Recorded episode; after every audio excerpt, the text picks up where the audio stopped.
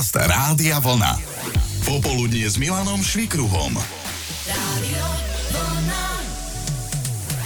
No tak pani Jakubisková, vítajte u nás v štúdiu Rádia Vlna. Dobrý deň, prajem. Ďakujem, že ste si teda našli čas a hneď teda na úvod musím povedať, že vy to máte to promo inak načasované. Takáto zima, takýto sneh začiatkom decembra, to sme tu nemali roky, rokúce. No, tak som si tak povedala, že vlastne Prim ako sa pochlapila, že naozaj nám nasnežila na premiéru, ale niekedy mám pocit, že nám trošku nasnežil Jurajko. Mm, takže vo dvojici pekne, pekne zhora dávajú pozor na to, aby to takto bolo celé. 7. decembra sa dočkame v kinách pokračovanie Perimbaby pod názvom Perimbaba a dva svety. Úprimne, už vám trošku asi aj odláhne, však po tých všetkých peripetiách.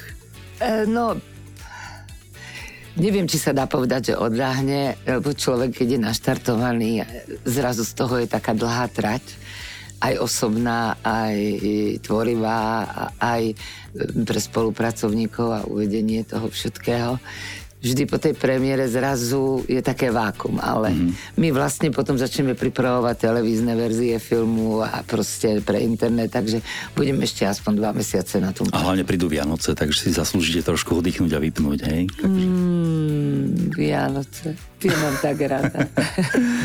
Eh, Nová Perimbaba svojím spôsobom bola naozaj doslova a do písmena pandemické dielo, tam sa toho veľa, veľa odkladalo. K tomu by sme sa možno ani nemuseli veľmi, veľmi vrácať.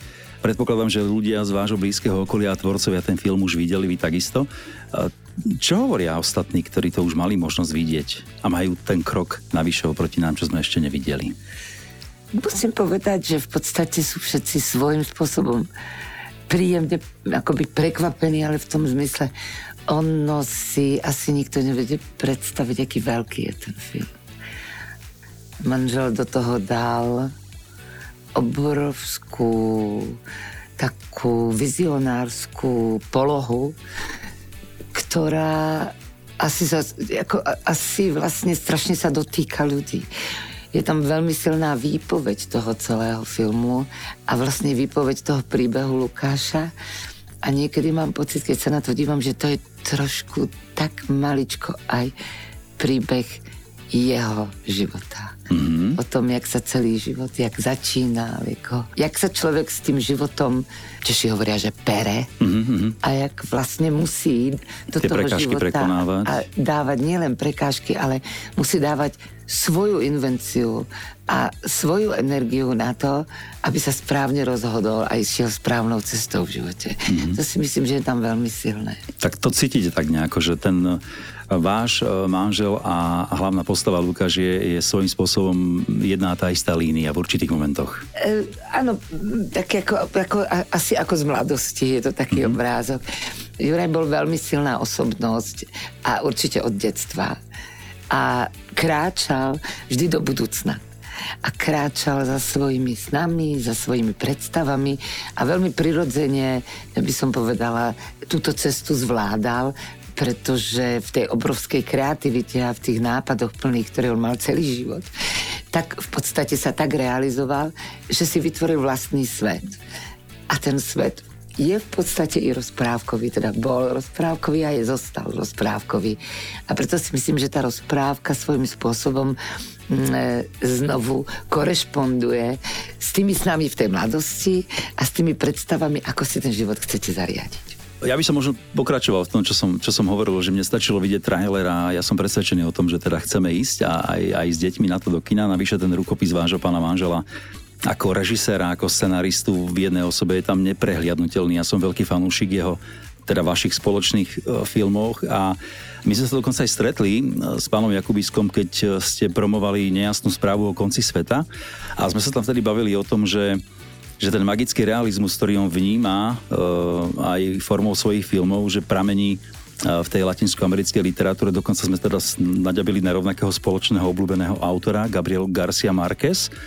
A že to bola tá práva inšpirácia toho, toho videnia tej, tej reality, ktorú my potom máme možnosť vidieť na tom plátne. No ja vás trošku popravím, ja si myslím, že jeho prameň pre magický realizmus jeho rodná dedina Kojšov. Tam to je, hej? tam je podľa mňa najväčšia studnica magického realizmu e, ktorá je spätá s tou neuveriteľnou prírodou a hlavne je spätá s tými e, zvláštnymi zvykmi Ja sa pamätám, že raz mi manžel ho nakreslil a dával ako, mm, že barán, také ako zlaté rohy mu mm-hmm. Som pa, prosím ťa pekne. A on hovorí, nie, u nás každú veľkú noc sa dával staniol baránovi mm-hmm. na toto, aby na plodný. A takže tam sa diali také magické veci. Potom, keď som Kojšo bližšie spoznala, tak som si ho veľmi zamilovala. Ale naozaj, je to svet sám o sebe. Takže myslím, že tam, tam bolo tá studnica toho čerpania od detstva, mm-hmm. tých prežitkov. A čo, ako ste spomenuli Gar, eh, Mar, Mar, Garcia Marqueza, mm-hmm. tak to bolo tak, že vlastne sme boli v zahraničí s nejasnou správou vtedy a tam to bolo v Kanade a dnes sa správa musím povedať, že prebehla celý americký kontinent, viac ako Európu. A tam vlastne jeden filmový teoretik e, americký a Judy Stone, to je veľká literárna teoretička bola a nazvali že Juraj Jakubisko je Garcia Marquez filmového plátna. To som ani netušil Takže, toto. Áno, oni ho vlastne ako veľký článok o tom vyšiel. Aha. A v podstate e, on dodnes je vlastne e, v tých prvých 100 filmov, má myslím 4 filmy uvedené, mm-hmm. ako magického realizmu. Takže on je jeden z tých najsilnejších predstaviteľov magického realizmu.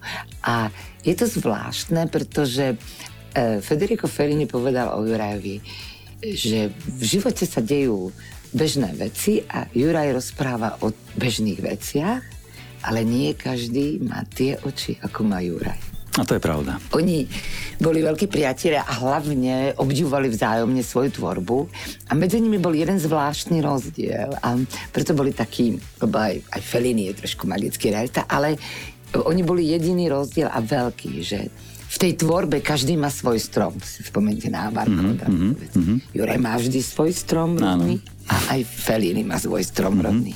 Len Juraj ho má v tej nádhernej prírode, v tých horách, tam, kde vyrástol v tom Kojšove. A Feliny ho má v meste, kde vyrástol zase on v tom Ríme.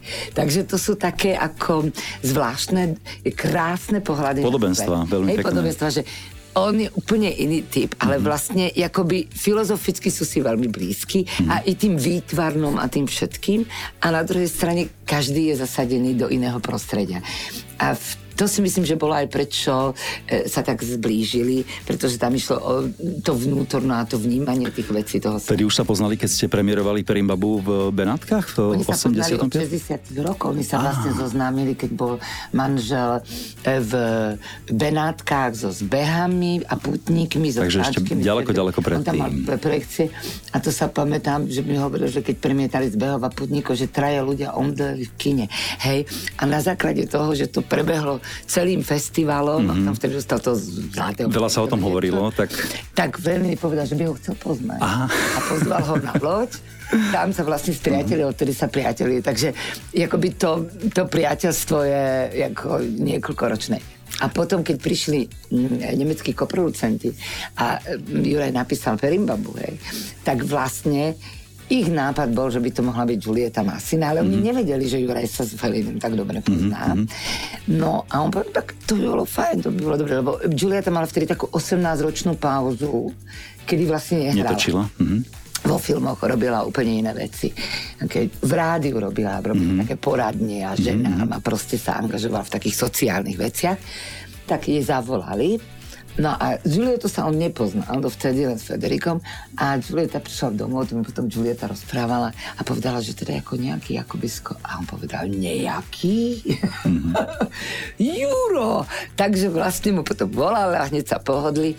No a tam boli také roztomilé historky um, počas toho natáčania, že jak skákala na tej períne a strašne sa bála skákať na tej trambolíne a proste to, tak volala večer, zúfala Federikovi povedala, Federik, Ameriku, on ma núči skákať na trambolíne. A on povedal, keď ti hovorí Juraj, že máš skákať, tak skáč.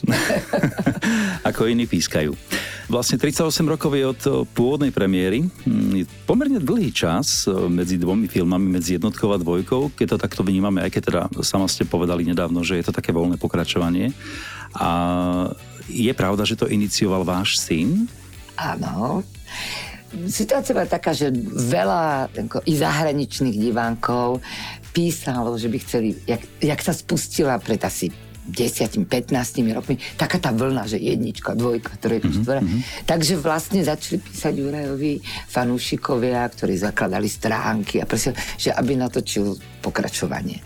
A Juraj povedal, vieš čo, ale to nejde, ako ja si neviem nikoho iného predstaviť v tej Perimbabe, len tú Julietu, veď to proste nemôže nikto iný hrať. A stále sa to tak ako, že sa o tom uvažovalo a sa to, Jurajko to odsúval. No a potom, jak tá tá technika prichádzala, vy, jasné. Ako vyvíjala, mm-hmm. už spústa vecí bola akoby možné, tak prišiel Jorik a povedal, poď tu natočiť.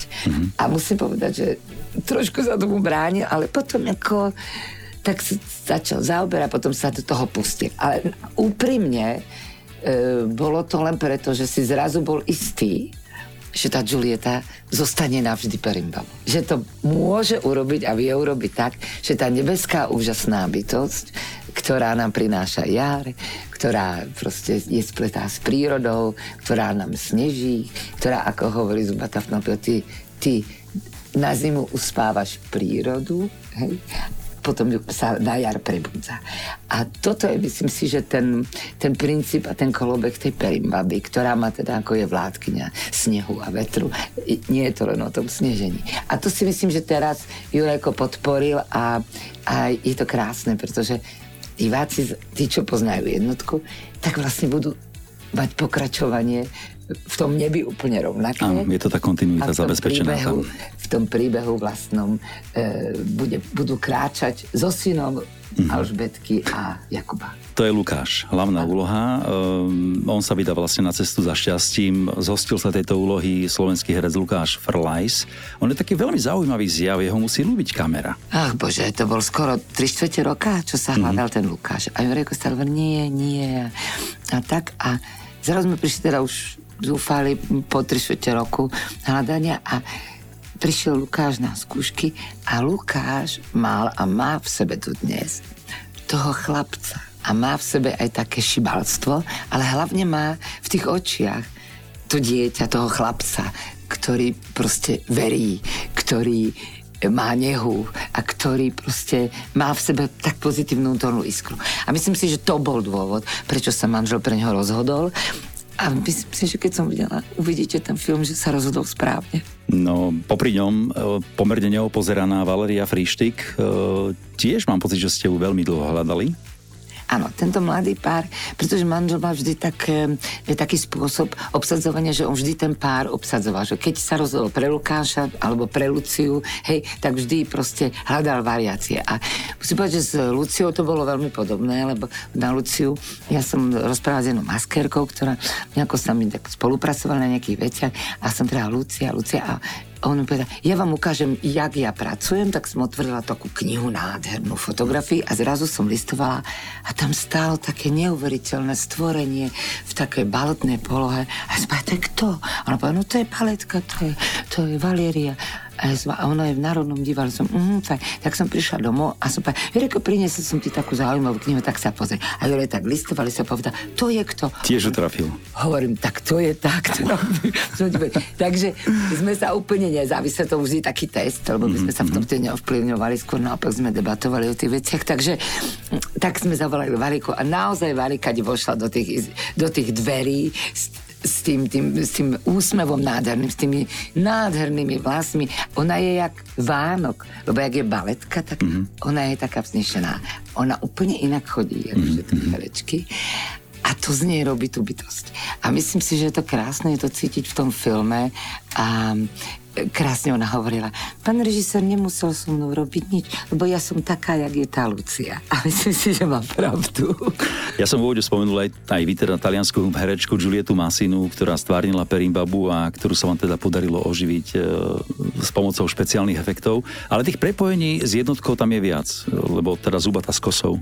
Áno, samozrejme. Tá sa samozrejme nestratí, nejde. bez tejto nejde. Je tam ešte niekto, nejaká ďalšia taká postava? Áno, ešte maminka, čiže Alžbetka je tam tam, ktorá vlastne ho posiela do sveta. Petra Kolevská. A Petra Kolevská hraje. Mm-hmm. A je to nádherné, pretože sú tam zábery z, mal taký obraz, jak bola mladulinka mm. a potom tým, že hrá seba po tých 38 rokoch, tak je to prirodzené. To je Jurajko povedal, vidíš, čo nedokážu, maskéry dokáže život. A potom je tam ešte jedno také prepojenie a to je motív piesne Páslo dievča pávy, ktorú diváci poznajú z tej pôvodnej Perimbaby. Autorom tej upravenej verzie skladby je český skladateľ a producent Ondřej Soukup. Naspievala ho, alebo teda YouTube pesničku jeho partnerka Lucia Šoralová so skupinou Neres, s ktorou občas teda účinkuje, trošku v takom world music štýle a o tom mi poviete o chvíľočku. Páslo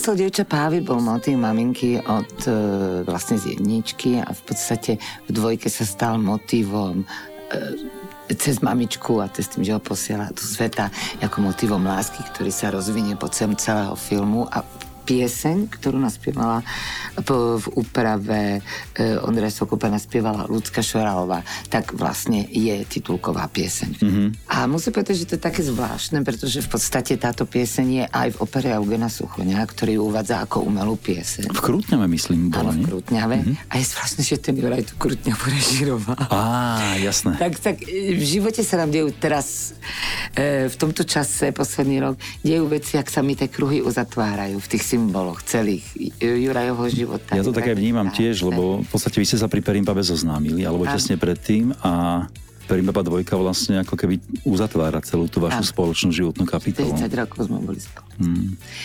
Je to, je to zvláštne, ako takéto symboly sa natávajú. Ale ja musím povedať, že môj muž bol neuveriteľný človek. A e, to nie je len preto, že by si to človek uvedomil po, ale vlastne celý život, čo sme spolu žili, e, ja, ja som zažila e, krásny život v tom, že nikdy to nebolo v absolútnom súhlase spoločnom. Vždy sme spolu diskutovali, vždy sme mali svoje názory, vždy sme hľadali konsenzus i v práci, i v živote. Ale pritom ja som nepoznala skromnejšieho a veľkorysejšieho človeka voči svojej manželke a voči svojim deťom a svojmu okoliu aj priateľom, aký bol on. On mal pravdu, ale nikdy tú pravdu netlačil. Proste vždy to okolie nakoniec prišlo na to, že on má pravdu.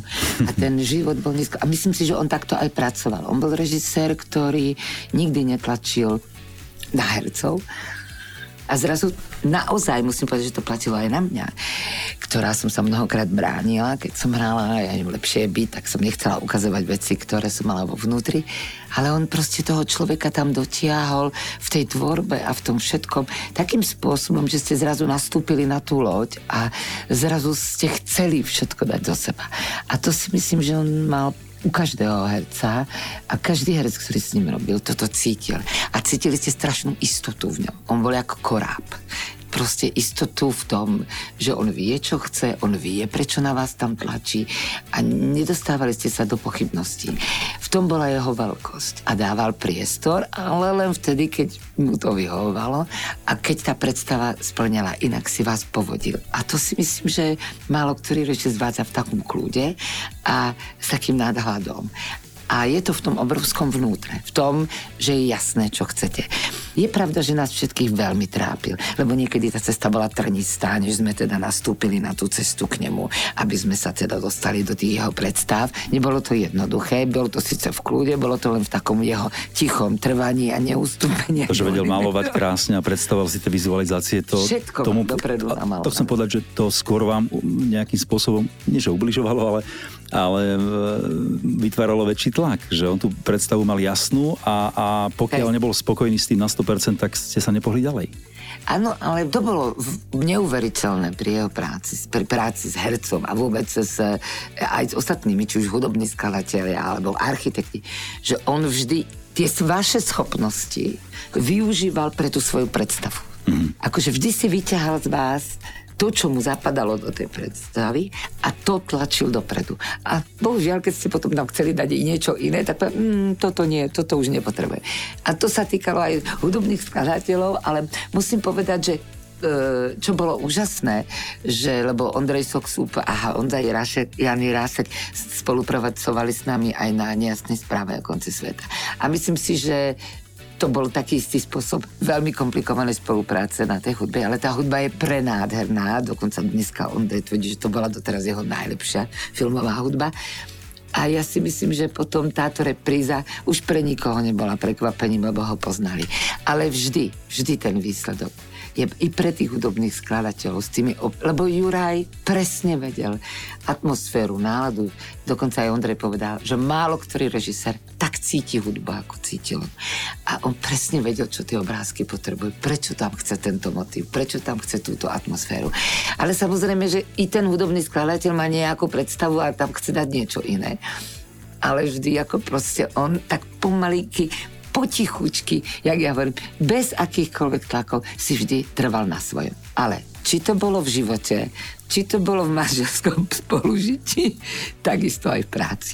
A ešte jednu vec som si všimol a to je to, akým spôsobom sprevádza sedmička celú, celú druhú Perimbabu, a... dva svety e, za siedmými horami, za siedmými morami, na konci sveta v kraji hojnosti, že je posvetný sedmorožec nakedy inokedy môže prípadnúť premiéra ako na 7.